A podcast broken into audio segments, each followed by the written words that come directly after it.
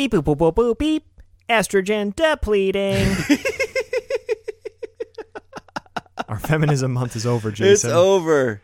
We're talking about something else for now.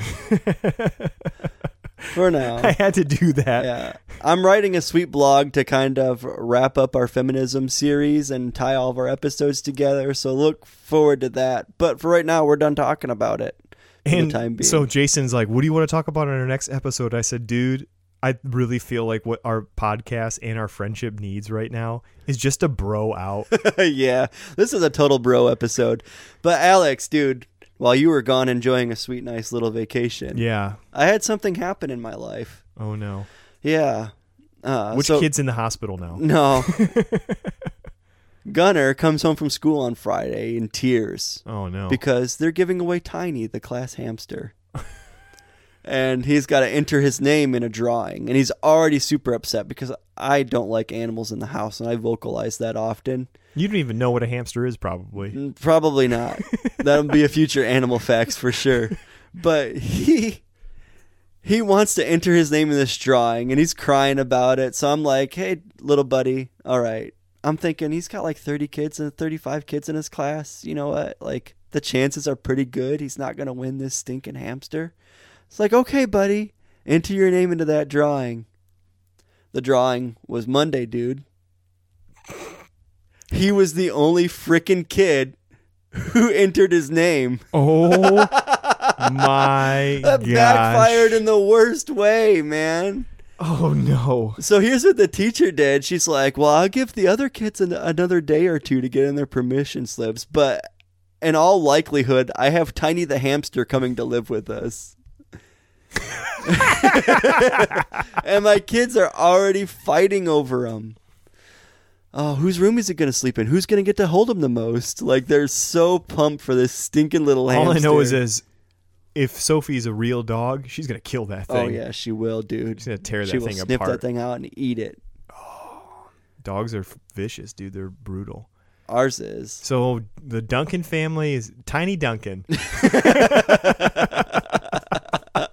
Coming to live with you guys. Oh, quite possibly. So, Jason, I want to tell you about something cool that I Yeah, really you did. went to the movies, dude. So I want to give some love to our really good friends at Red Rum Theater, and their podcast is blowing up. Dude. Oh yeah, it is. I knew it would, dude. It's it's such a good idea and concept. Yep. And so what they did was they um, there's a movie theater in the in Flint called the Rave Rave Cinemas, and they've been uh, putting out old movies for different anniversaries. Yeah. And so this week or this month's anniversary movie was The Godfather. Have you seen The Godfather? I have not seen the Godfather. That's another movie you have to see. I know it. Oh my gosh, there's so many good lessons, Jason. I know it, dude.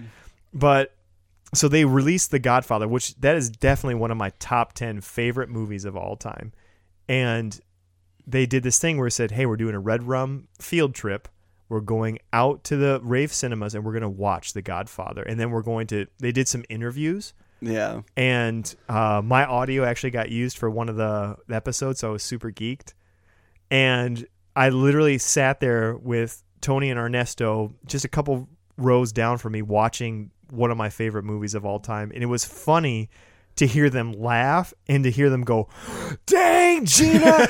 like, Dang, Gina. like there's certain scenes in that movie where just people just get ripped to shreds by machine gun fire and like just waiting i was literally waiting for tony's response Yeah. like that's all i was doing but it was super fun and the next time they do another field trip event jason you gotta come It's got to with be a comedy, dude. I'm a comedy person. but what if it's a really good movie like the godfather the godfather okay i'll give you that it's three hours long but there's not a minute wasted it's about family. It's about loyalty. It's about I've never- mob families. here's my I'm thing, a dude. sucker for mob movies, I dude. I have never been a fan of any mob movies. Why? I just just never got it. There's a part of me. Okay, if I wasn't a Christian, there's a part of me that says, "Yeah, I should start a crime family." but thankfully, by by the power of the Holy Spirit and by the Church, gospel, crime, family. It's all the same. by the gospel of Jesus Christ, I am not in a crime family. There's some there's some weird draw there. I don't know why, but like every, I, I I don't know. There's some sort of appeal there. You'd be the worst mobster like ever. What? Come on now. You would. Yeah, but you didn't know me before Jesus. I, you're right. I didn't. I could have been a really good mob boss. I can't picture it. Thanks, buddy. Thanks for having the confidence in me. If you were a Care Bear, you'd be Tenderheart. I don't even know what the heck that is. Uh, that's whenever I take Care Bear quizzes, I it always comes back with Tenderheart. I'm not going to say that you're a Fredo, but anybody who loves The Godfather, it's not a good thing. Okay. What? I didn't even understand that. Anyway, so Jason and I, we finished up our feminism month. We're going to just bro out for a second, but Jason and I, in this episode, we get into something that is kind of taken us by storm, I would say. It has. It truly has. and it's something that's been written in the scriptures for the past 2,000 years, and it's only now being enlightened to us, I guess you could say. yeah, that's a good way of putting it. The idea is minimalism. Ooh. So, Jason, Is you- this episode too long to be considered minimal? That's what I always think of. Whenever I listen to the minimalist podcast, I'm always like, they're talking way too long. To Yeah, they, I just listened to minimal. a two two hour episode by them, and I'm like, yeah, no, this didn't need to be two hours long. Come but on. we get like biblically minimal. That's hard to say, dude. minimalist, minimalistic. But anyway, so I hope you guys enjoy this episode. This is just Jason and I. We didn't have a script. No. we're, we're just raw and uncut. Yeah. like I don't know why we went to that, but we did. So that's in there.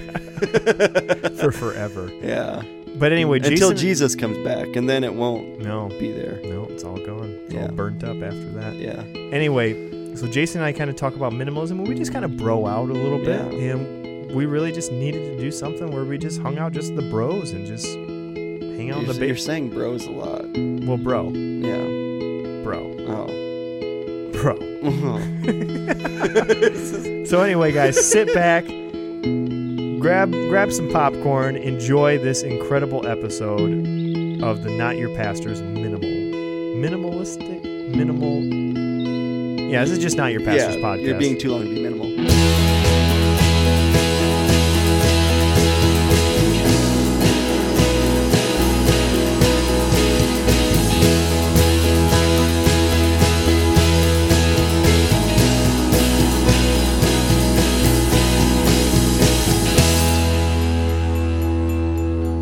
So talking a little minimalism, Alex. yeah, absolutely. So you know, like I wrote a couple of blogs on I'm, minimalism. I'm coming late to the game, but I'm I'm a I'm a full believer. well, you you texted me and said you watched the documentary. it was when I was I had food poisoning. I I had a chance to watch it. Yeah, and you came away with the same conclusion that I came away with, which there are a lot of spiritual values, a lot of biblical values hidden within that thing. Yeah, I mean the guys don't profess to be Christians, but I mean a lot of what they were talking about in the DVD or the DVD, the documentary, the Netflix. Yeah, the net is that what it's called? Netflix? It's a Netflix. no. You know, you learn something new every day, Yeah, Jason. that sounds weird though. I'm not going to use that. That's weird. but I was like, uh, I feel like Jesus said this, and they're just kind of pr- paraphrasing it. Yes, exactly. And so I want to like I told my wife Shauna, I was like, I kind of just want to get rid of everything except for my guns and my guitars and my Legos. Everything else has to go. Yeah. All my hobbies are staying. top top 3 items to keep and those you got Legos and guns in there. I'm a child. Yeah, you know what? One of my first thoughts was I actually told Jess this was uh, I was like, man, I need to get rid of everything. I don't really use all this, especially books. I've got so many books, and a lot of them are reference. A lot of them are commentaries. And I was telling Jess, I was like, man, it'd be sweet if there was like, ah, if you could like borrow a book, and then when you're done with it, You did like not say return it. this. Yes, I did. And she goes, "You mean like a library?" Oh, that that is such a millennial thing to say, Jason. I know it. I felt so stupid. It's like what are the encyclopedias? Do you ever did you ever have to write a report with an ency- encyclopedia? Not since high school, dude. But I'm just saying, you you have that knowledge of actually looking through a book and then using Yeah, the I M- do. the Yeah. MLA style, Yeah. like for footnotes and whatnot. I remember what was that? There was a computer program that was like an encyclopedia that you could Mavis use. Beacon Was that it? Maybe it was that. I don't know. We're no, getting off. Mav- Mavis Beacon was a typing coach, I think. I'm not even sure. I don't know. I don't know what Mavis Beacon was. Anyway, minimalism. Okay. Get back into it. Yeah, so I wrote all these super. Um, well, I think I wrote four of them. Yeah. Uh, over spiritual like blogs, or we called them thoughts, you know. Yeah. And I uh, need to get on that. I haven't wrote one in a while. one of the first things that I cut for myself was ministry. I cut back on ministry hardcore because every night of the week I was doing something and I was burning myself out. Like Yeah. I have a job. I work 40 hours a week, but on top of that every single night I was preaching someplace or I was leading a Bible study someplace or I was playing in the band, which meant you had to practice the songs and I mean I was preaching like darn near like 3 4 times a month altogether plus leading a Bi- like two bible studies every week plus we started pastors academy And then all we were trying to do podcasting. and then we started this podcast and then everything else went out the window podcast ruining you. no It ruined me, didn't. too. like i had to pick one thing like it was stupid of me and it was really um i don't know it was um i don't know if abusive is the right wor- wor- word but i had kind of this like awakening like i'm i'm giving up all this family time Hmm. to do all this ministry stuff. And my family is legitimate ministry. Like my three boys I, if i poured as much time into them as i was pouring into other people and now i feel like i'm kind of sounding selfish. I guess that's a little people pleaser in me but nevertheless uh, a couple years ago as i well i should say this we got rid of i think i take i took three van loads to salvation army Dang, dude. I mean, floor to ceiling in my minivan, swagger wagon as we call it. I took three loads of stuff to Salvation Army, not to mention, um, uh, and I felt like such a turd doing that too, dude, because I preach at the Salvation Army at their drug recovery program. Yeah. So I preach to all these uh, homeless addicts. You know, they may not be addicts; they could be just homeless.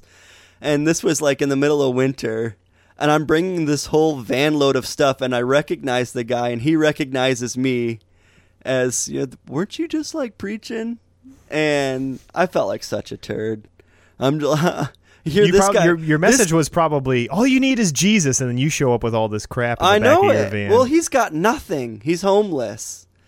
And he's working at the Salvation Army, and I show up, and I, I couldn't, like, it was one of those awkward moments where I just want to say, big gulps. Well, see you later. Well, see you later. Thanks, but Lloyd. I was just like, just doing a little cleaning.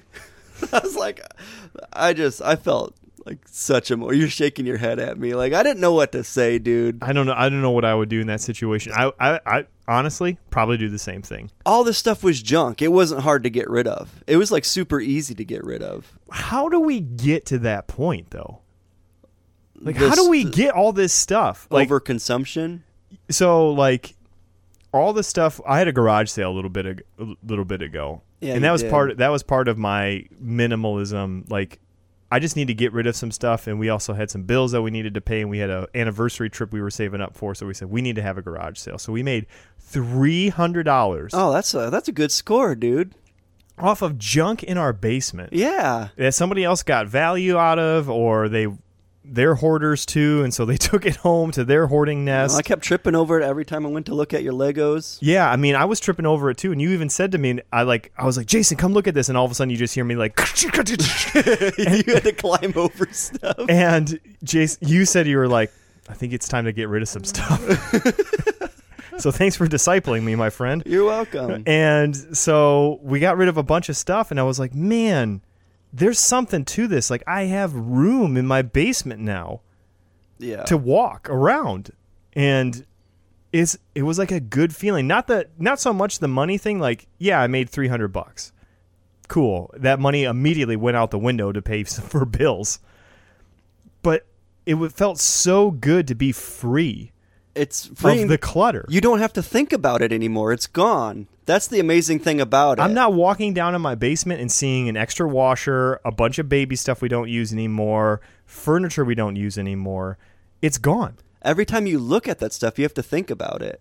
It's weird. And then if you want something else, like then you got to move it around. So you're moving around all this junk and spending all this time thinking about all this junk that you don't even need.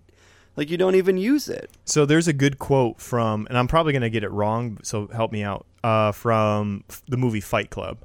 I don't, I've never seen. You've Fight never Club. seen Fight No, Club? I haven't. We are shutting this off right now, and we're watching Fight Club. It. Oh, I want you to borrow. Fight it. Club carved into a bar of soap or something. Yeah, dude. That's why I didn't watch it. I didn't like the cover. why I judged a book Oh by its my cover. Gosh, I can't I don't even know what it's about. Oh my gosh, I just saw the, lo- Antonio the logo. Marino. Uh, if you're listening to this, please forgive my friend. He is speaking blasphemy. Don't forgive right me. Whoever did the cover art and carved the logo into a bar of soap Jason. forgiveness. That's I'm going. why I didn't I'm going to watch let you borrow that movie, and I want you to watch it. and I want a full report next time we podcast. Fine, but I'm not. full report. It's so good. Anyway, Brad Pitt says in the in the in the movie he says the stuff that we own ends up owning us. And we become slaves to it. Yeah, And isn't that kind of sound like? uh Well, didn't James say that, I don't remember. or was it Jesus? For where your treasure is, that is where your heart is too. Yeah, but I mean are you I really treasuring treasuring your junk? You have to, dude. You think about it. There's no way around that. I bought a house big enough to store all my crap in. I bought a I bought a 1600 square foot house in Flint, which isn't hard to do. No. and within I, I actually I was just telling you this upstairs in my in my kind of like little office area in my living room. There's a spot where there's four drawers. We started off with one junk drawer of the four. One of them was full of junk. Now all four drawers are full of junk. How did that happen? We've been in the house less than three years it's insane dude we have in in our culture and I, and I, I don't want to just say this is the American culture. It's all over the place. I feel like it, any anywhere where you have high consumerism, for Yeah. sure. Like I'm sure this is a problem in Canada. I'm sure this is a problem over in England or any any of the other Western nations. I'm sure this is a problem. Yeah. But we just have so much stuff. And for the longest time, I'm thinking to myself, I have so much stuff, but I don't want to get rid of it. And I feel like that's like the first signs of I'm becoming a hoarder. Yeah. The next thing I do is I go to the animal shelter and I adopt 19 cats. that's the next the next the next step. Like and the other wake up call for me was my wife came down in our basement. We were kind of sorting through stuff. And as we were sorting through stuff, she said, "None of this stuff is mine. Oh, I had the same thing, dude. It's all yours, Alex." I was like, "Oh crap." I went on this minimalism kick, and we start going through stuff, and I realize, I realized like super quick, like none of this stuff is Jess's.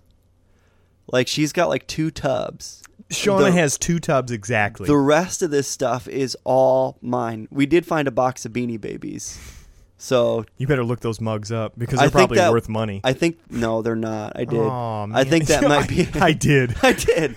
I think that might be one of her. Like I had more tubs of hockey cards than she had tubs of possessions. Oh my god. Like, isn't that insane? That's why I'm saying it wasn't hard to get through that initial run. Just get rid of stuff. And like, we got rid of so many extra dishes and pots and pans. And dude, we just went to town getting rid of stuff. But I had one thing I was hanging on to for a while, and that was I bought two Easters ago um, with some tax return money. I bought a backup guitar, a Fender Telecaster. You're gonna tell this story, and I, I feel so bad because I I have four guitars in my household. Well, I'm down to just one. That's Actually, why- technically three, but two of them aren't playable. One's one's for decoration. One was my grandpa's. I haven't. What about that acoustic? Yeah. Oh, dang it! I got four guitars. No, okay, I don't feel as bad Yeah. anymore. But two of them are unplayable. I've got an acoustic and electric, but I had a third electric, a backup, a just in case I break a string on stage or something. I've got this this guitar, and I think in the in the past like two years I played it twice. Wow. I mean, I hadn't played it, I mean, there's too much rig wise. I got my amp, I got my pedal board set up. There's too much like variation between the two. And plus, when you sit down and play a guitar, you know if you fall in love with it like right off the bat. And that's really hard to do when you're buying a guitar off eBay. Like, like I didn't just I didn't jive with this guitar, so I tried to sell it for the past six months. And every time I went to sell this stuff to relist it on Craigslist or post it on Facebook, I felt God saying, "No, give it." Like, give it away. hmm I was like, no, I'm not giving it away. And then like, you know, all those like excuses start playing in your in your head like, you know, I need money. We got stuff that needs to be fixed. I got to fix uh, my uh my sump pump, you know. I got to f- fix other things or we could go on vacation. So like all these stuff just this stuff just is like floating around in my brain of what I could do with the money I could get for this thing, but it just wasn't selling. And then um, a couple of weeks ago, we had our auction at church. Yeah. so Um, talk talk. So our church does this thing where yeah, you you could better probably better explain it to me. our church I- does this thing where they auction off a bunch of items that are donated to the church, and, and some of the some of the items are big ticket items like your Yeah. guitar, and other like people give like. Man, I'm trying to think of some other things like people give away like cars and There was TVs. There was TVs. yeah, all people, kinds of stuff. People donate these items, and all of the proceeds go towards tons of businesses donate. stuff. Yeah, they all, all the proceeds go towards getting kids who can't afford to go to camp, to summer camp, the ability to go. yeah, and you and I have both been to camp as volunteers, and it's a pretty sweet camp. It is really fun. It's it's they do so much there. There's so many fun activities and whatnot, but like just the the camaraderie, the things that the kids learn there, like that's all worth it. Just to get the get kids out of their element for just a week. Yeah, when I- five days even. That's like the shortest the camp is. Is Yeah. like five days. When I volunteered, it was heartbreaking because we opened up the camp to foster homes and inner city kids. yeah. Like no way any oh of these kids gosh, were paying a, for. I it. got a story for about that. and man my heart broke so bad. I you know i was asking one kid because we're tired out every day. I was like buddy you want to go home? He's like no. And i'm like oh dude. Like ah, i can't get into that right now. I don't want to start crying on our podcast.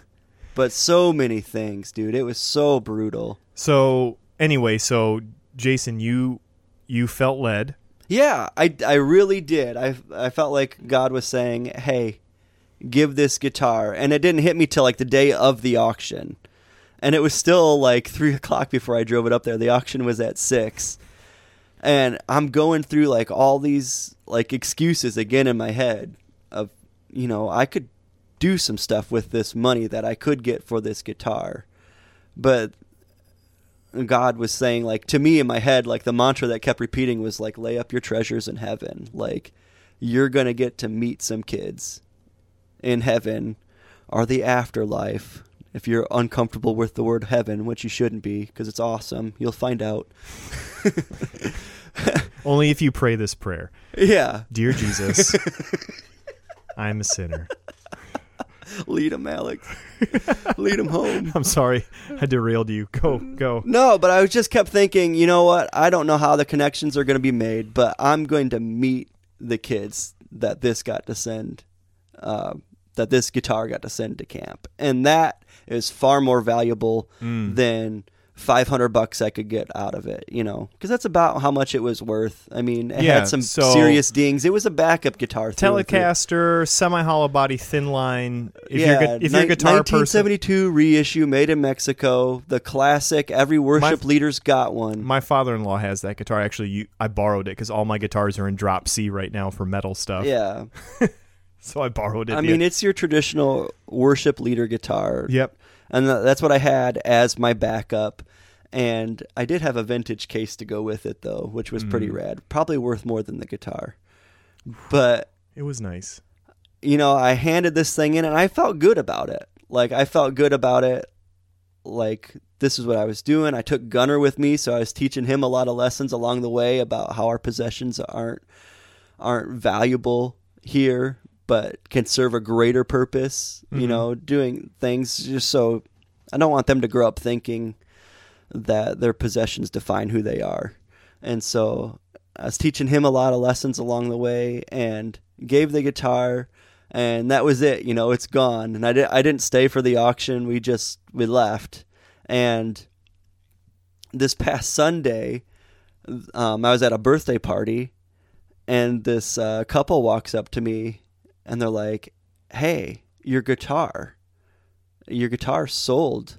For it sold twice. I'm like, what the heck does that mean? And how did you know it was even my guitar? Like, I didn't tell them. Like, you know, they saw me drop it off, but outside of that, it's not like I, it, my name was on it as a do- donated item from Jason. It was just, it was anonymous. But somehow they found out that it was me who donated the guitar, and his wife was bidding on the guitar, and it got up to 550, and she thought she had won the auction, and she didn't. Some other guy won it. She placed another bid, but somehow they overlooked her Hmm. and this dude won the auction. And so she ran over to him afterwards. She's like, "I really want that guitar. Can I buy it off of you?" And he goes, um, he goes, "You want it that bad? Like, just let me play it once." And so he played it right there on the spot, and said, "Okay, I'll sell it to you." Um, so she starts writing him a check and he goes, "No, just make it out to the river church." Like so What? yeah. So the guitar sold for over $1100, which was twice the asking price I had on it What? to sell it. So give to give you guys some perspective. That's how, it, how much our camp costs. And I mean, I, I don't know exactly how much. It, I'm just going off of numbers from uh, three years ago when I last went to camp. That's about four kids. Yeah. Yeah. and that is insane, dude. Yeah, dude. I was I was pumped to find all that out. Four kids get to go to camp, Yeah. get to get out of their element, and who know? I mean, more than likely, it's it's a kid uh, that our church has contact with through some of our outreach programs that rarely go to church, that probably come from poor family back, like a poor poor family background. Yeah. where you know mom and dad aren't really present, this and that, and they get to go to camp. And I, I'm, I know this is going to sound super spiritual. They're going to hear about Jesus, and they're going to get out of their element for a little bit, and that's so important Yeah, because you you basically when you get kids out in the woods, and I know this sounds kind of creepy, getting kids out in the woods, but when you get kids out from their normal environment, you get them out into that fresh air, and I'm a, I'm a true believer in like just being in nature and fresh air, all that great stuff. They let all their guards down, and they really open up, and that's when you can really start discipling, start really just sharing the gospel with them, and It might and- be the safest environment they've ever yes, been in. Dude, exactly. You worked in Flint, you know. so these kind of like events that our church does and some of the, some of the best probably some of the best things our church does i mean every church has its problems but there's there's certain things that our church does that just knocks it out of the park and like one of these things is the auction that we do for these kids to raise money It's it's a way of loving on kids. Really. So- but like, how foolish of me! Like, because one of the things I was thinking of as I was going to donate this guitar was like, oh, nobody's going to be there to buy it. It's going to sell for like three hundred bucks. It's not even get going to get full value. And God literally doubled the value I had in my mind of it. dang dude I know it. I was like, holy crap. I was like, man, I, you know, I, if I'm going to donate this, I want to send some kids to camp, not just one kid. And this, like, it's, I just, I was so negative, yeah and like, I don't know why. I didn't, just doubtful, I guess. But so give you some perspective, those kinds of events. I remember my last year working at the church. I was in charge. Me and this is this is just bad. I shouldn't even tell this story because we could probably get in trouble. My friend Luke and I, my good my good friend Luke, growing up with, he came with me and he we we picked up forty kids from Flint in a bus to take to camp. I can guarantee none of them paid Yeah. none of them could pay. So those kinds of events sent 40 plus kids to camp to hear about Jesus, to hear about the gospel, to just at the very least get out of a really bad Dude, environment. one of the kids that I had in my in my camp in my dorm, he gets there to unpack his clothes, and it was literally just it was clothes that were picked up out of dirty clothes. None of them they were adult size clothes. They were women's clothes. None of them fit. I'm like, dude, we got to get some clothes up here for these kids. Like they don't even have clothes to wear. I remember picking up kids and they'd literally like as I'm picking them up, their parents are just shoving stuff into garbage bags, Yeah. and yeah. they're just like, "Here you go," and I'm like, "Oh, oh, okay," Yeah. and yeah, But dude, I wouldn't have donated that guitar had I not watched that minimalism documentary. Is that not crazy? Like I feel like to come full circle back to minimalism, I feel like so I feel like I'm finding this stuff at the right time and there are some fantastic. I mean, there's the documentary on there's the Netflix that's out there. yeah, there you go, Yeah. using the terminology. I am. You can go watch that. Alex starting a revolution. there's all kinds of podcasts and stuff on it too. Like that's one of the podcasts. One of my favorite podcasts is the Minimalist, I just started listening to it the past week. I've been binging on it. which they're repetitive. They're, it's not nearly as good as uh, Missing Richard Simmons, which I adored greatly, but it was super entertaining, dude. Like I I, was listened to like, it yet. well, it's over. I mean, it's only like six, eight episodes. Well, I'm sure it's it's just a mini podcast. it's probably on the iTunes podcast store yeah. still. Oh yeah. I'm sure it's. I'm sure it's still live. If you haven't listened to it, go back and listen. It's Richard riveting. Simmons, where is he? I don't know. I don't know. Nobody saw that little dance that you just did. I wish. I wish. Now I wish we had video. Again. He's gone. dude. It was crazy good, but Well, Jason, uh, why don't I stop you right there and let's Okay. take a quick break. yeah.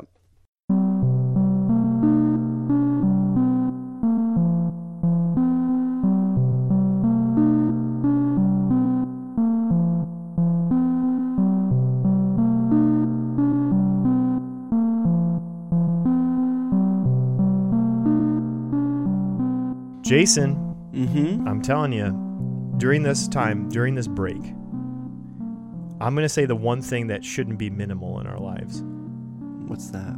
five star reviews. Mm. So it used to be whenever you would type in not your, like immediately, so like when you go into Apple iTunes, the Apple iTunes app, you would, you, when you're searching for a podcast and you type in not your, we would be number three Yeah. that would come up. And like there's some other podcasts that, are, that were before us, but we would be the number three slot. And I know it's not a big it's not a big move, but we have dropped down to number four. Yeah. and one of the, one of the reasons why I think that is is because we're not getting as many five star reviews as we used to. we need some. We need some. So if you if you find value in this podcast, and we're going to talk more about value later in the podcast.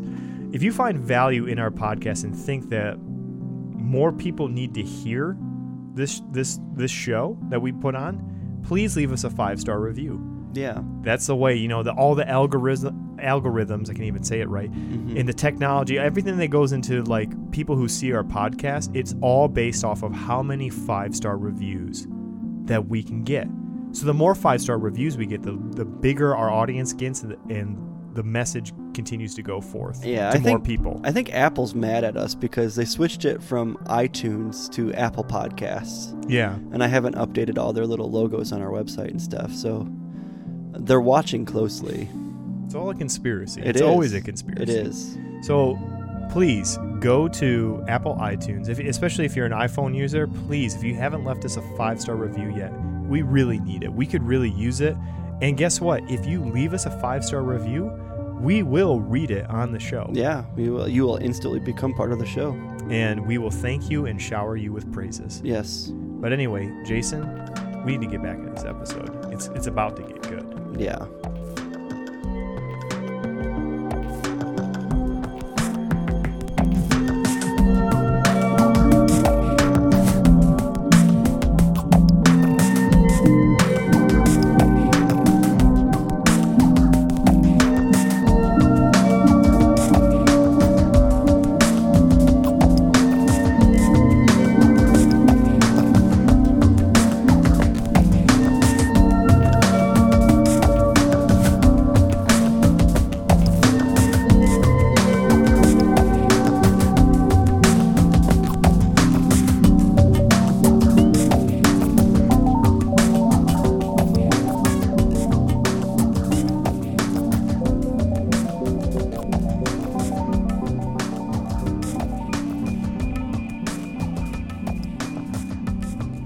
Mean, Jason, we're coming out of the break here, Yeah. and we spent some time literally going through some of our favorite texts Yeah. about minimalism Should we get biblical? Let's get biblical, biblical. I wanna get biblical. We need to like actually record that and make that like an actual like No, I like, like, buffer I, music. I like seeing you do the little dance every time we do it, though. Don't tell people my dancing Well, abilities. they can't see you. I have to give them context, Alex. It's a podcast. I am Kevin Bacon in Footloose. I just dance. I can't help it. You look like them. Thank you. I'll take that as a compliment. that soundtrack is legit. Anyway, Jason and I were we're kind of we're looking through some of our some of our our bib our our Bibles and going through some of the texts and it's like you can't not see the the ideas of minimalism in the teachings of the Old Testament and the New Testament from Jesus and from just all the Old Testament authors as well. So like one of the first things we see like especially in the Old Testament like God rains down quail and manna from heaven and the instruction is only take what you need for the day Yeah. and anything extra that you take it spoils and i mean how much of that is so true that we buy so much food and then we never even get around to eating it and then it just oh the expiration date Yeah. dang I ate some And expired food yesterday. oh, is that why you're sick No, it's not why I'm sick, but it didn't help at you all. must have an iron gut It ruined my hamburger. I kind of do. I have a. Well, I can't say anything. don't jinx it I know it. don't jinx it I'm not going to. but what are some of the other ones that you found especially jason Uh, Jesus and the Sermon on the Mount. I mean, he says, Do not lay up for yourselves treasures on earth where moth and rust destroy and where thieves break in and steal, but lay up for yourselves treasure in heaven where neither moth nor rust destroys and where thieves do not break in and steal. And this is the part that gets me for where your treasure is, there your heart will be also. That's. That's what I was talking about in the first half of the show, and that's kind of the mantra that was playing over in my head to give up this guitar. It's like, to me, the thought of giving that guitar and sending some kids to camp, will they get saved? I don't know, but it seems like a lot better chance than just a guitar sitting in my basement not getting played. Hmm. I mean, and the fight wasn't do I give the guitar or not? The fight was what else can I get for the guitar? You know, the guitar already didn't have value to me as a guitar. I wasn't playing it. Right. But it had lots of value to me as a vacation or as something new Paying for the bills. house or That- that- paying bills. I mean, yeah. that's something that we all need Like, Yeah, we- and like, then- that's what I use my garage sale money for. but that's that's where we start to get worried, right? Because I was getting worried, and then I had to like let that self go, and I had to like. It's another one of those things. As I was like praying to go, going to donate this guitar, it's like, okay, God's got you. You're okay. You're okay. We'll find, we'll find a way. Don't worry. Don't worry. Don't worry. Because that's kind of what I was doing. Anytime I thought of like bills to pay, because there's always bills to pay, Alex. Right. I've never had a time where I didn't have some bills to pay. Right. But then that goes into like Luke 12. Yeah. Don't be, don't be anxious. Yeah. Don't worry. I mean, you got it kind of pulled up there. I don't know. Yeah, so so Jesus first starts off. He he talks about the, the he he tells a parable about the rich fool. It says the land of a rich man produced plentiful or plentifully, and he thought to himself, "What shall I do? I have nowhere to store my crop." And he said, "I will do this. I will tear down my barns and build larger ones, and there I will store all my grain and my goods." Dude, it's pretty much saving for retirement. It's it's upgrading to the next biggest house. Yeah. We buy the house because we buy the next bigger house like like i said before earlier in the show i have a 1600 square foot house because i thought i needed 1600 square feet. Yeah. because i had a lot of stuff. I, I said i needed a basement that was semi finished so i can have all my gun stuff down here and all my legos and guitar stuff and we needed an extra office and all this stuff and it filled up so quickly with just junk that it those areas that i had set aside for guns and guitars and all this stuff it Well- w- all went away Well, I'm just thinking, dude, like I have a coworker and I'm watching him. He's super close to retirement and he is storing up for retirement right now. Not in money, but and everything he wants to do is hobbies. So he's buying all this stuff that he knows he's not going to be able to buy on his retirement money and he's just storing it up. And for the last three years now, he's got a shed and a barn full of stuff and a storage unit full of stuff Isn't that crazy? to be used in the future. I, w- I would be really curious if other countries besides the U.S. have as big of a storage unit market as we do. I, man, I don't know. I don't know that statistic. Certainly not most of the tweet world. at us if you know that I. I would certainly say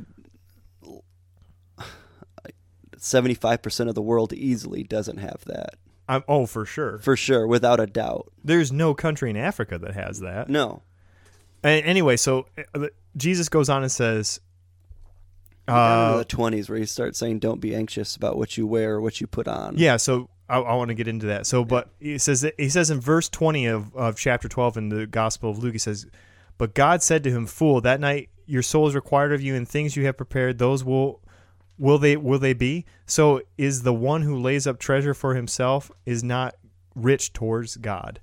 And then Jesus goes from there into therefore I tell you do not be anxious about your life what you will eat what your what about your body uh or what you will put on for life is more than food and the and the body more than clothing consider the ravens they neither sow nor reap they have neither storehouse nor barn yet God feeds them boom son Yeah.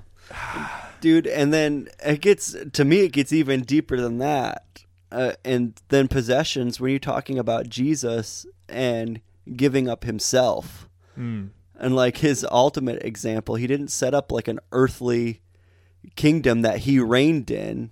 I mean, he set up a kingdom within our hearts for the Holy Spirit to reign in, but he didn't you know, that's what that's what the Jews at the time they wanted him to do was to establish that kingdom and Mhm. rule forever then and there. And it didn't happen that way. Instead, Jesus gave himself up for the entire world. And uh, Philippians 2 and 3 it says do nothing from selfish ambition or conceit but in humility count others more significant than yourselves let each one of you look not to only to his own interest but also to the interest of others now even if you don't believe in god that's just solid wisdom like it's not about you it's, it's only it's about others too it's so funny how many that kind of, that kind of goes back to the golden rule that Jesus talks about in the Sermon on the Mount. Like I don't I couldn't tell you how many times people who are non-Christians have said, "Well, treat others as you want to be treated." yeah And it's like you, you do know that that's Jesus said that, right? Like and I, that's just a that's just some good wisdom to live by. Well, what do we do? We we buy things, we buy the things just in case we need them Yeah. and then therefore all of our capital, all of our uh, our money, our time, and our effort is wrapped up into this stuff. That I love this. Matt Chandler, he always says this in his sermons. He says, "Why is it that we live for the things that will be part of future garage sales?" yeah And it's it punches you right in the stomach. it's all gonna burn baby now you're getting real super Baptist. I me. was. I, I got Baptist on you there for a But moment. like, like I said, like at my garage sale, I was literally looking at the stuff that I was selling in the garage sale, and at one point, that particular item had a lot of value, yeah, and I loved this thing, and then it went away to somebody else at a way marked down price, yeah, and it's not like I made any money off of it or anything. Like I, I there was a desk that I sold. And I don't know how much this desk was worth, but I used it a lot when I was a kid. I sold it for five bucks yeah, and all the stuff that we live for, all the stuff that we hold value for, it will eventually end up being garage sale items. yeah. And not all of that's all crazy talk. Like there's some stuff you only use for a season, like Right. baby stuff, dude. Baby stuff. We don't have babies anymore. But you know, right now, if anybody in the Flint area needs a baby crib, I got a sweet one in my garage that we're trying to give away, and we can't find anybody to give it away to. What about the Flint Crisis Pregnancy Center? Dude, I'm taking it there. There you go. Yeah. A- any of your baby stuff, take Yeah. it there. Yeah, if you Good- don't claim good it, people that's where there. it's going. Good people over there. But my goodness, dude. Dude, James gets pretty fiery here. I'm going to read You read more. this text to me, I was like, Because James, like, sets it on fire. It's like James Literally. is jumping up through the the the brother of Jesus jumping up through the pages of scripture and just literally just punching me in the stomach. He says, Come now, you rich, which um, If you live in America, you're rich. Yep. It says, Weep and howl for the miseries that are coming upon you. Your riches have rotted, and your garments are moth eaten. Your gold and silver have corroded, and their corrosion will be evidenced against you and will eat your flesh like fire. Womp. yeah, I know it, dude. Dang, dude. Our possessions will literally take us over and consume us. That blows my mind. That that ties in with the parable of the soils. Uh, The Yeah. riches of this world will choke out that gospel message that you first heard. And so that's why like just like you Alex when you watched that documentary, I watched it and I said there are so many spiritual things and There's the so much on- Bible tied up into mi- and the guys in biblical the, minimalism. in- the guys on the documentary too. They're not. They don't claim to be Christians either. They no, literally I, I listened to one episode. I think they have different religious beliefs. One grew up. Uh, Jehovah's Witness. yes, yeah, but at the same time, like they're taking biblical principles and they're finding so much joy in their life living that way. Living. They they always said it's simple, intentional living. yeah. Because the idea is right. The possessions bring you joy, but they don't really bring you joy. And you can see this in everybody who is rich and wealthy. Like they get to a point in life where their possessions don't bring them joy. They have an overabundance of them. It never fills that void in their No, heart. it doesn't. It doesn't. Yeah, you're exactly right. like all the BMWs, the big houses, like that's the thing. Like we literally, like, it's every time I walk through Meijer, which is a store that we have in Michigan. For those of you who live outside of Michigan, it's a great store. It is. I, I, I always I always try and buy stuff from there, and I'm like I'm giving money to Michigan, Yeah. the state that I love, and I love Meijer. it's just late nights open 24 seven. Do they have a slogan? Uh, Meijer, we're way better than Walmart. no, I can't think if they even have a slogan. They've got to. I don't think you can have a slogan that slanders another company. No. McDonald's, we're cheaper than B- uh, Burger King. No, they're not.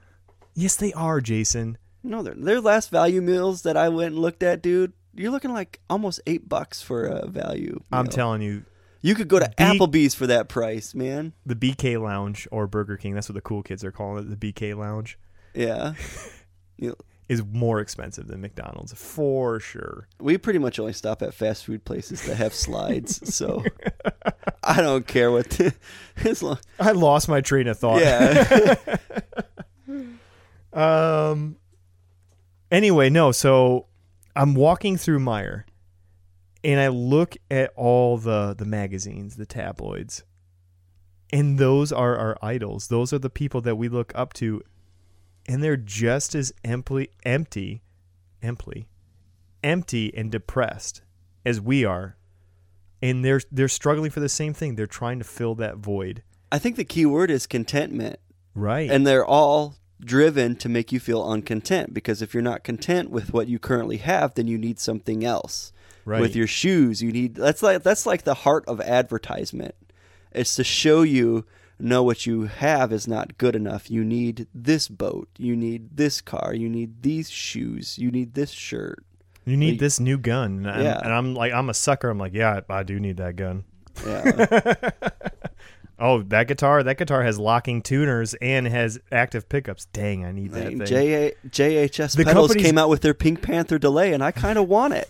I don't need a delay pedal. Just sell your other one and buy that one. No, But that's not minimalism. nope, it's not. So, And l- let me like confess something right here. okay. I am not very good at minimalism. Nor am I. I'm, I'm I'm, making progress. steps. Baby I'm making progress, but I still really do enjoy finding random stupid shirts like the one I found with three kittens dressed as Indians at Salvation Army. Like, how do you turn that down? like, if you find a shirt with three kittens dressed as Indians, you buy that thing and you wear it proudly.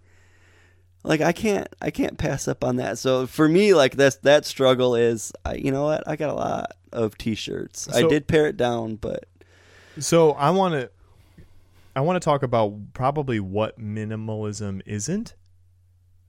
Like and also the idea of taking minimalism too far. Yeah, you know what? Because the first thought I thought when watching that is like, okay, these guys got rid of everything, but now they're just a bunch of jerks who got rid of everything. Right. Like they, you know, they still have heart issues. Like there's still a lot of stuff. Like just because you get rid of stuff doesn't mean you're gonna immediately be happy. Right. You could fill it up with something else that's not beneficial for you. like so one of the things they talked about is uh like people like all right i'm gonna get rid of my tv i'm gonna stop watching tv well as soon as you do that a lot of people start spending more of their time on the internet just surfing the internet and now you're you're wasting your time still just with something different Yeah. you haven't corrected the problem you've just taken your idol and you shifted it to something else Yep. and so I think one of the things minimalism isn't is it isn't getting rid of stuff in order to make room for new stuff. Yeah. You know, one of the things that I did when I started my whole minimalism journey is I kind of wrote down like a goal for me. Wow, we need to do goals, dude. Yeah, I wrote down. Here's what I wrote down. You could read them in my uh, my blog entries on our website. But mine was empty me of me, so I can genuinely love God and others as myself. And so every time I'm getting rid of something, like I'm emptying me of a former identity Mm-hmm. of something else, but I'm replacing it with okay, I'm getting rid of this item or this ministry or this thing. Um, I'm getting rid of self. Like for me, I'll just say this too. A lot of ministry for me was selfish ambition, which is not good. Like that's the very thing Jesus said not to do. And yes, ministry falls into that same trap. You can, you can easily burn yourself out on ministry. It happens all the time. I probably 75% of your pastors and staff church members right now are burnt out on ministry. It's just Oh, for sure. It's a real thing. it's yeah, it's it's just what I it is. took- Maybe we'll cover that sometime in I another took one vacation in the year and a half that I It's brutal. it's, not fun. Yeah. But yeah, emptying some ministry. You know what? I had five, six ministries going, neglecting my family at home. Like, how about I pick one ministry and focus on that? Mm. You know? So I had to cut back on ministry and you know what? The things that I have doing like I still have some some preaching that I do at like the Salvation Army and other things and I'm better able to focus on those things. One of, one of the things I still do is I still play in the band. I'm better able to focus on learning the parts to the songs and playing in the band. You're not doing like 10 items all at once. You're doing two or you're doing two or three so you can actually intentionally spend more time and get better at those two or three things than being mediocre at 10 things. And to me that was more loving to others than throwing myself out there trying to build some sort of pastoral resume which may or may not ever be put to use. Because what I'm doing in that process is I'm giving so much of myself to the cause of ministry that I don't have very much left for the people. Like like it's very hard to work 40 hours a week, serve your family, provide for your family, be there emotionally for your family, and then everybody else you interact with along the way. And by paring that back down, yes, I'm reaching less people than I I was before, but I'm reaching them more thoroughly, if that makes any sense. and So to me, that's a better investment. One of the goals I still have is to follow in the footsteps of Jesus and pick twelve, to pick twelve people to to disciple. Like, what if we did that? What if instead of having a church of 150 people, you just had 12 people to focus on and hmm. pour everything into? Could those 12 people like efficiently and effectively pour everything they have into 12 more, into 12 more, into 12 more? and your church would grow like crazy. That's not like me just speaking. That's the Francis Francis Chan model of house church that he's he's starting over on the West Coast, which I find extremely um, intriguing and minimal. yeah, absolutely. Man, your minimalist goals are like so super spiritual. I- everything I do has a spiritual tinge on it. I couldn't get rid of it if I tried to. Mine are so selfish. But like this is where my mind goes. Okay, so hear me out, guys. My wife and I have accumulated a bunch of stuff, and some of that stuff is was not bought; that was given to us, especially when we were Oh, first dude, you're married. gonna get so much stuff given to you yet. Like, So, like I said before, we got rid of a bunch of stuff and we made a little bit of money and we were able to pay off some bills and and put some money towards going on a little anniversary trip. My wife and I just got back from our actually by the time this episode comes out, my wife and I have celebrated 4 years of marriage. woohoo! Congratulations. Quattro. But anyway, my minimalist goals are to one minima, minima minimalize our debt. Yeah. So right now we don't have my wife and I don't have a lot of debt, but we the debt that we have is is on borderline kind of crippling. Like my wife has to work a has to work a part time job and be a mom in order to make sure we make our like yeah. our debt payments on time. So I really want to minimalize my debt. And one of the ways I'm going to do that is by getting rid of the things I don't need and either selling or giving away those items to somebody who does need them in order to maybe make a little bit of money back that I can put towards paying off my debt. Yeah. The other thing I really, really, really want to do, and this is just this is just pipe dreams at this point. That's And- not selfish, dude. Paying off debt isn't selfish. It's recovering from a selfish.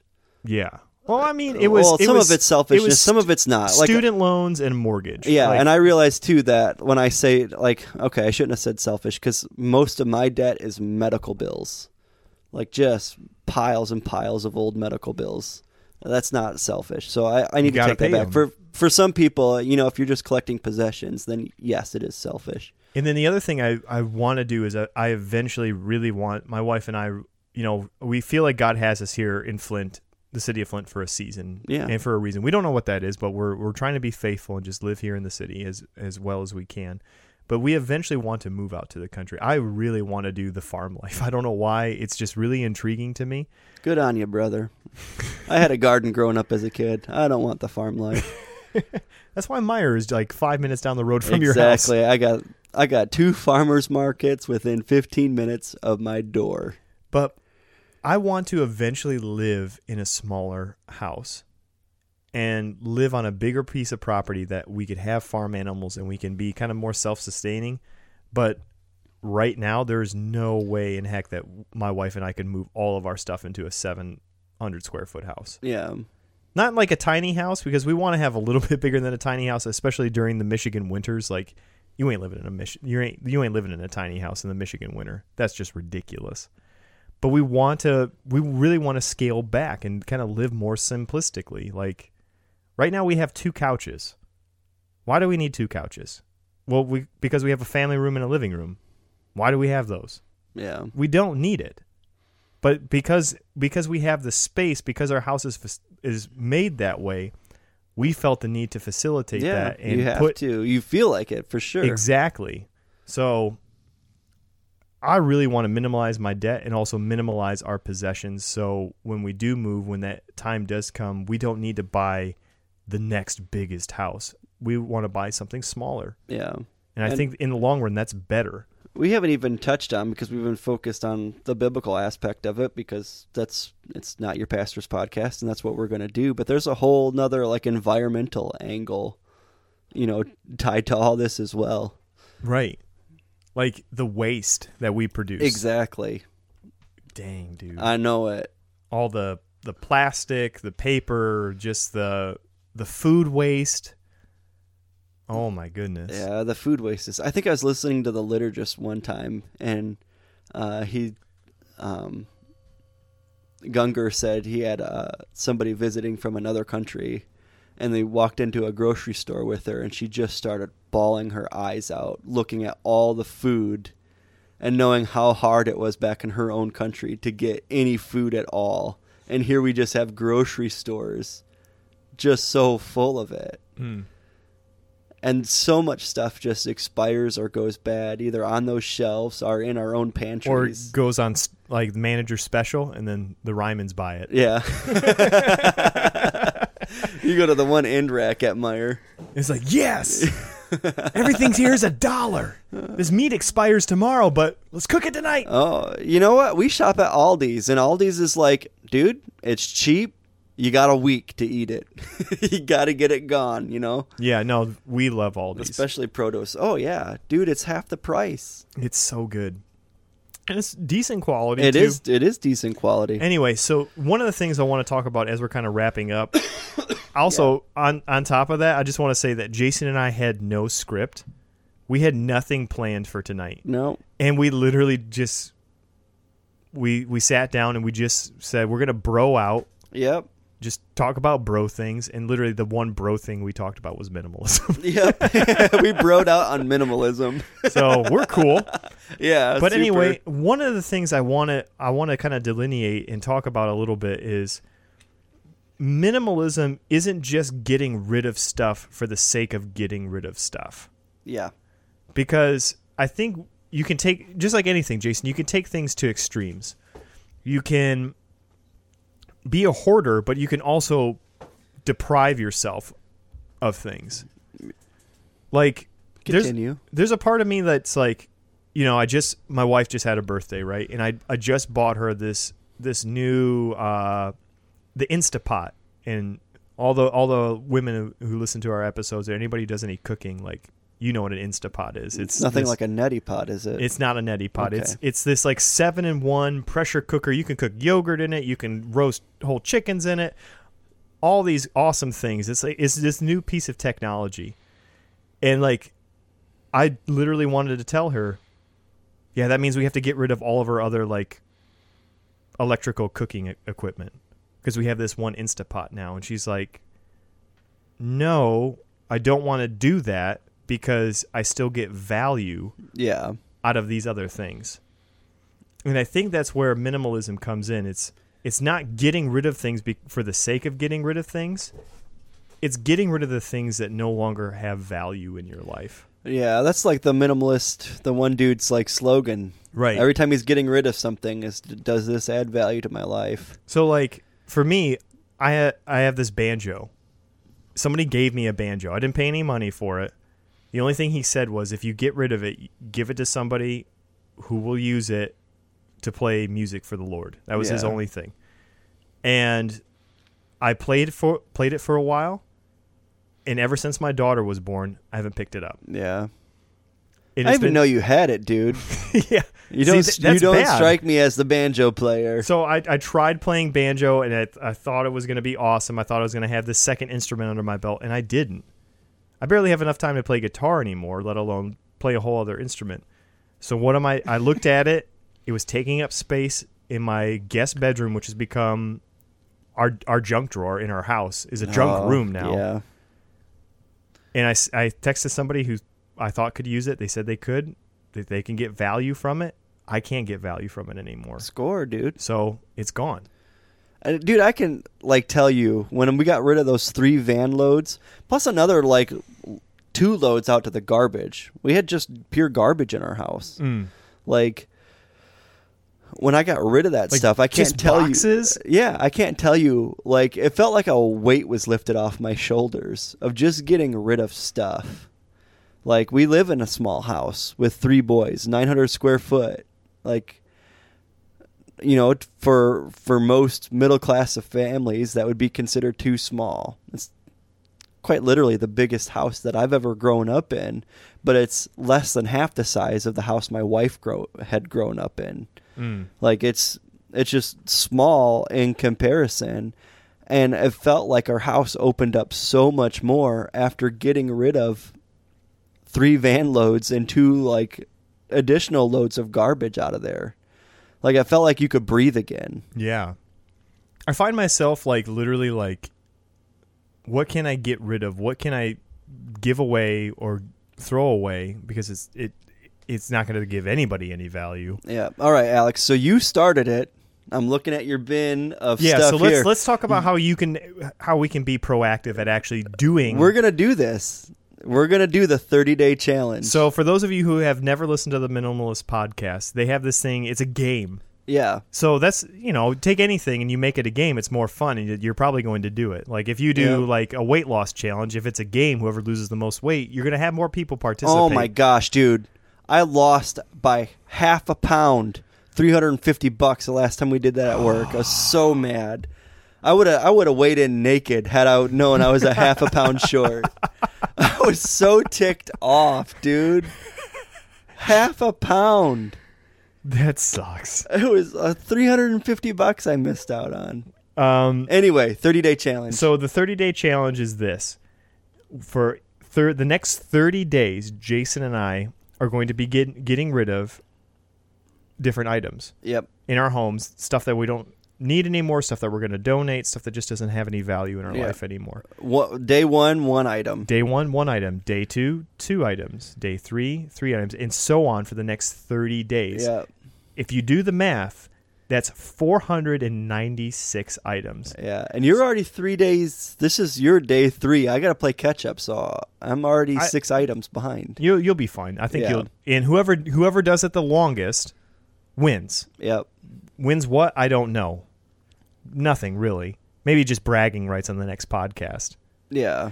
But so Jason, that's what Jason and I are going to do. We're going to do the 30 day challenge. I'm, I'm going to stick it out, dude. I'm going to too. There's I I have some ideas to get a little bit creative and get rid of some things. You know what was frustrating for me is I was starting this minimalism process before you were, and I'd bring over stuff. I'd bring stuff over Yeah, here. and your wife is a minimalist.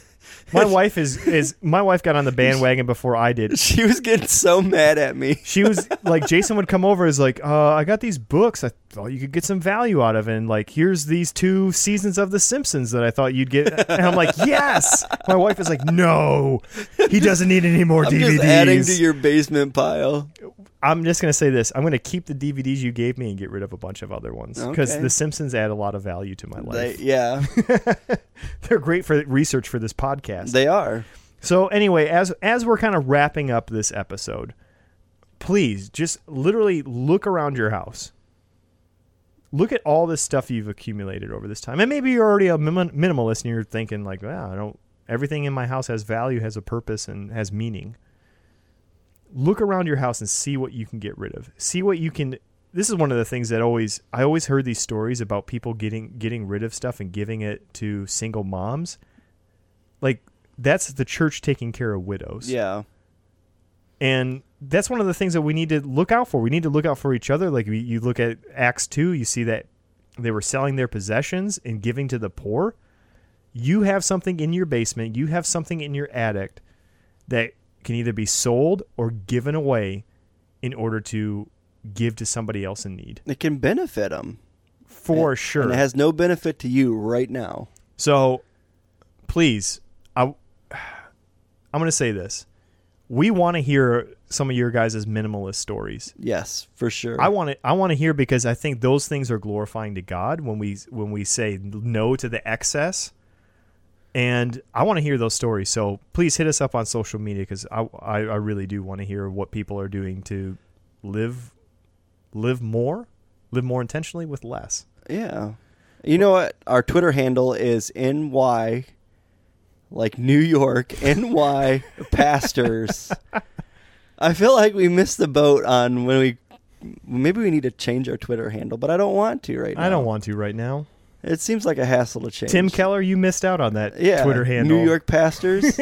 Sorry, all Sorry, of you. Tim. Uh, what's funny is before our podcast even got started, I'm pretty sure we got like 30 followers just because I thought we were from New York. Not from New York at all. And I think NYPP is New York party planning or something. Or New York police people. Yeah. no, no, there was another police one. Yeah. Anyway, but yeah, New York pastors. Anyway, not, not your pastors. so Jason, um, you want to read some stats from our last month in this part of the show? Uh, yeah, like just off the top of my head, dude. Um, So last month, just to recap, we had our feminist month, and it was it was a learning experience.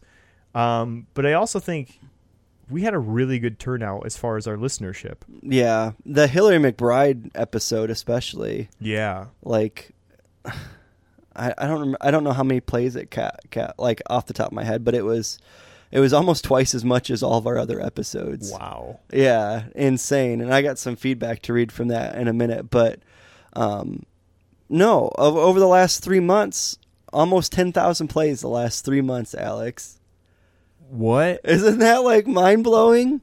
Because like most podcasts, Where's our sponsorships at yeah, now? yeah. I mean, like, where are you? Yeah, Audible. Yeah, uh, yeah. You Yeah. know what? Until you pay us, I'm not going to say anything about audible.com where you can read lots of books online. Yeah, stamps.com. yeah. You never have to go to the post office again. yeah, a bunch of jerks not paying us for your advertisement. You know what this reminds me of? That scene in Wayne's World. Yeah. He's like, I'm not going to bow down to any sponsor as he's eating Doritos. Yeah. or like Garth is completely dressed from head to toe in Reebok. It's perfect. I'm not going to be a sellout, man. No, but dude, we're what? This is our 37th episode, yeah. and our first like 10 episodes yielded like 1,200 plays or something. yeah. I think it would take us like we started out releasing one episode every two weeks, and it would take all the way to that second week before we'd crack like a hundred plays. And now it's like it's so fun to like upload a podcast and see we pr- we crack a hundred plays by lunchtime. Yeah. It's like oh sweet, like it's exciting, and it's because of all of you listeners and sharing the content and and We love you interacting with us. Yeah, for sure. Like it's like mind blowing to us because Alex and I d- didn't have a platform. Like not like we're famous or wrote a book or did anything really cool or exceptionals with our lives. Like we're literally not pastors. we don't even have a congregation. like None of us even went to seminary. yeah.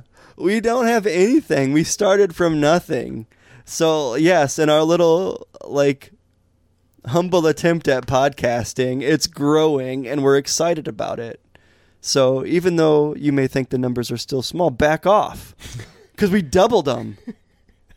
Tripled them. yeah, we did. We tripled our numbers in less than a year. That's exciting. So, we're coming up on a year of podcasting. We got to do dude. something fun for the one year. Yeah, technically that would be in August. Even though we started brainstorming sooner, our first episode was in August. So, Jason, as as we're saying goodnight, saying goodbye. Oh, I got some feedback. To Oh, read yeah, read the feedback. Read Yeah. the feedback. Uh, let me pull it up on my phone here.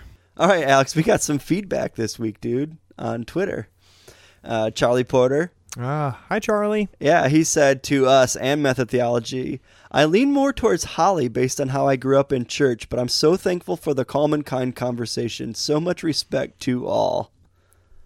Thanks, Charlie. Yeah, dude. Like, I have to say though, like that conversation sounded way more tense. Like when I listened back to it, than it felt like it was in real life. I didn't If listen- that makes any sense. I'm gonna be honest. I didn't listen to the final product. I listened to our our our uh, pre-production track, Yeah. and I did listen to the final because I was like, I just don't want to listen to it again. No, it's it's super long. and it was just super tense. And I'm like, I like these people, even though I disagree with them. I like them. I just don't want to listen to it again. It felt tense, dude. But like as we were doing the conversation, and you know what happened too is we we edited it kind of strange, where we had like the beginning and the end, kind of like where we made up and everything. mm-hmm. But then we released the middle as its own episode, and I think it's kind of deceiving because the conversation as a whole was like extremely peaceful. We're all still friends. Yeah. and special, like, super thanks to Holly of Method Theology for hanging out for that long. Right. Super awesome. Okay. Other feedback Hillary McBride. what? I know it. Writing to Pastor Alice. She said, Hey, just listen to your episode on at New York Pastors. From one guest to another, loved everything you said. Gonna go order Fierce right now. Aw. I mean, how cool is that? Like, I'm like honored that we had a super awesome guest on who is far too big to be on our podcast. But she We- we listens had- to we had other a- episodes. We had a guest show some love to another guest. I know it. That's Isn't that super cool? And then our last little feedback here is from Michael J. Basinger of the Inglorious Bastards. He wrote this to my personal Twitter. He says, That moment when you realize that um, at today's letter is J, that's my Twitter handle, of at New York Pastors, NY Pastors, could voice double as Blippi. Do you know who Blippi is, Alex? No. Blippi is a YouTube kids like channel. Like like he's he's like this character kind of like you'd see on like a PBS or something, like morning kids television, Mhm. but he made up his own like YouTube show. And the thing about this stinking tweet from Michael J. Basinger is he's not the first to tell me that. a year ago, I'm leading a Bible study at our church, and there's like 50, 60 people there. And this one woman's like staring at me the whole time. And I'm thinking, like, man, she's like really digging into the lesson and like really getting into it. And she comes up afterwards with all these videos of Blippi. And she's like, You sound just like Blippi. and I don't think I do. So I'm going to like, let me see if I can pull up a video by Blippi on your internet here. Okay.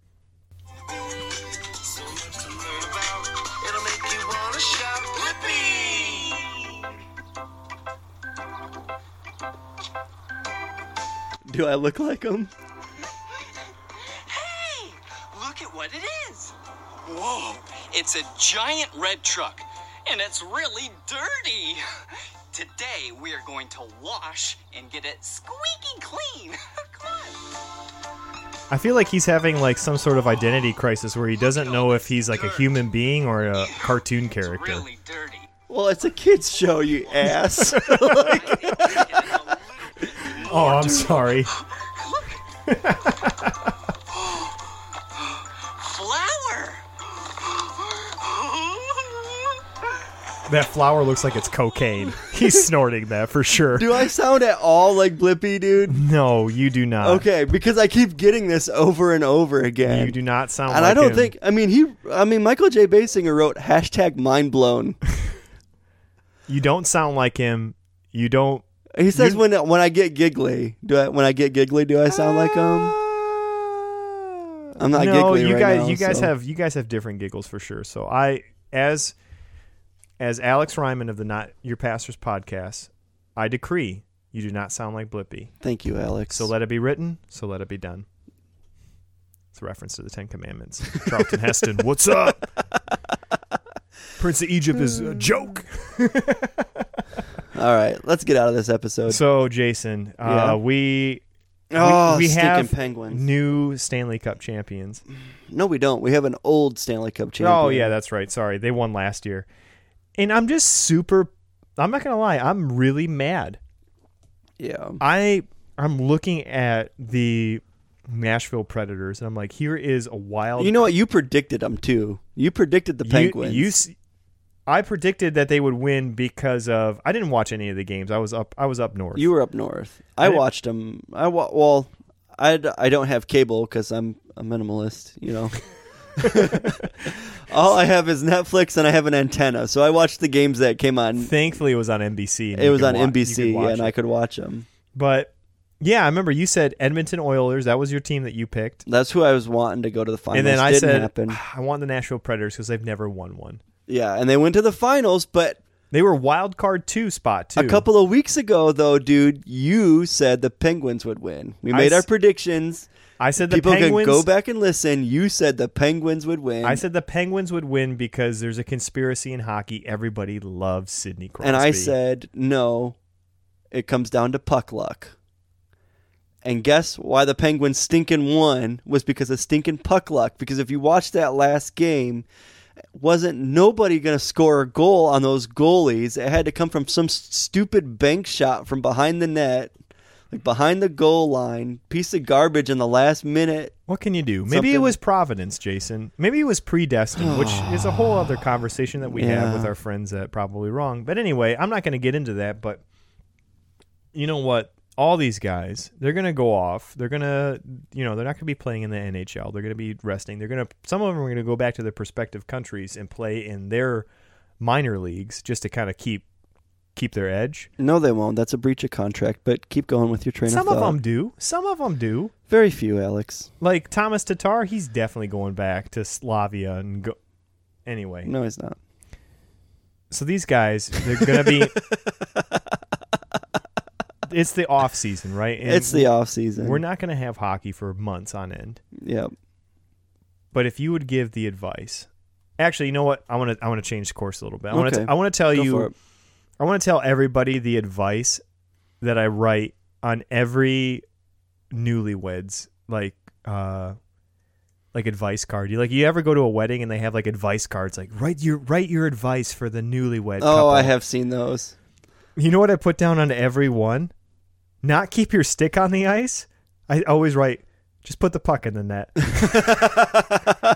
nice. So, to all the newly married couples out there who are getting married this wedding season, keep your stick on the ice and always put the puck in the net. There you go.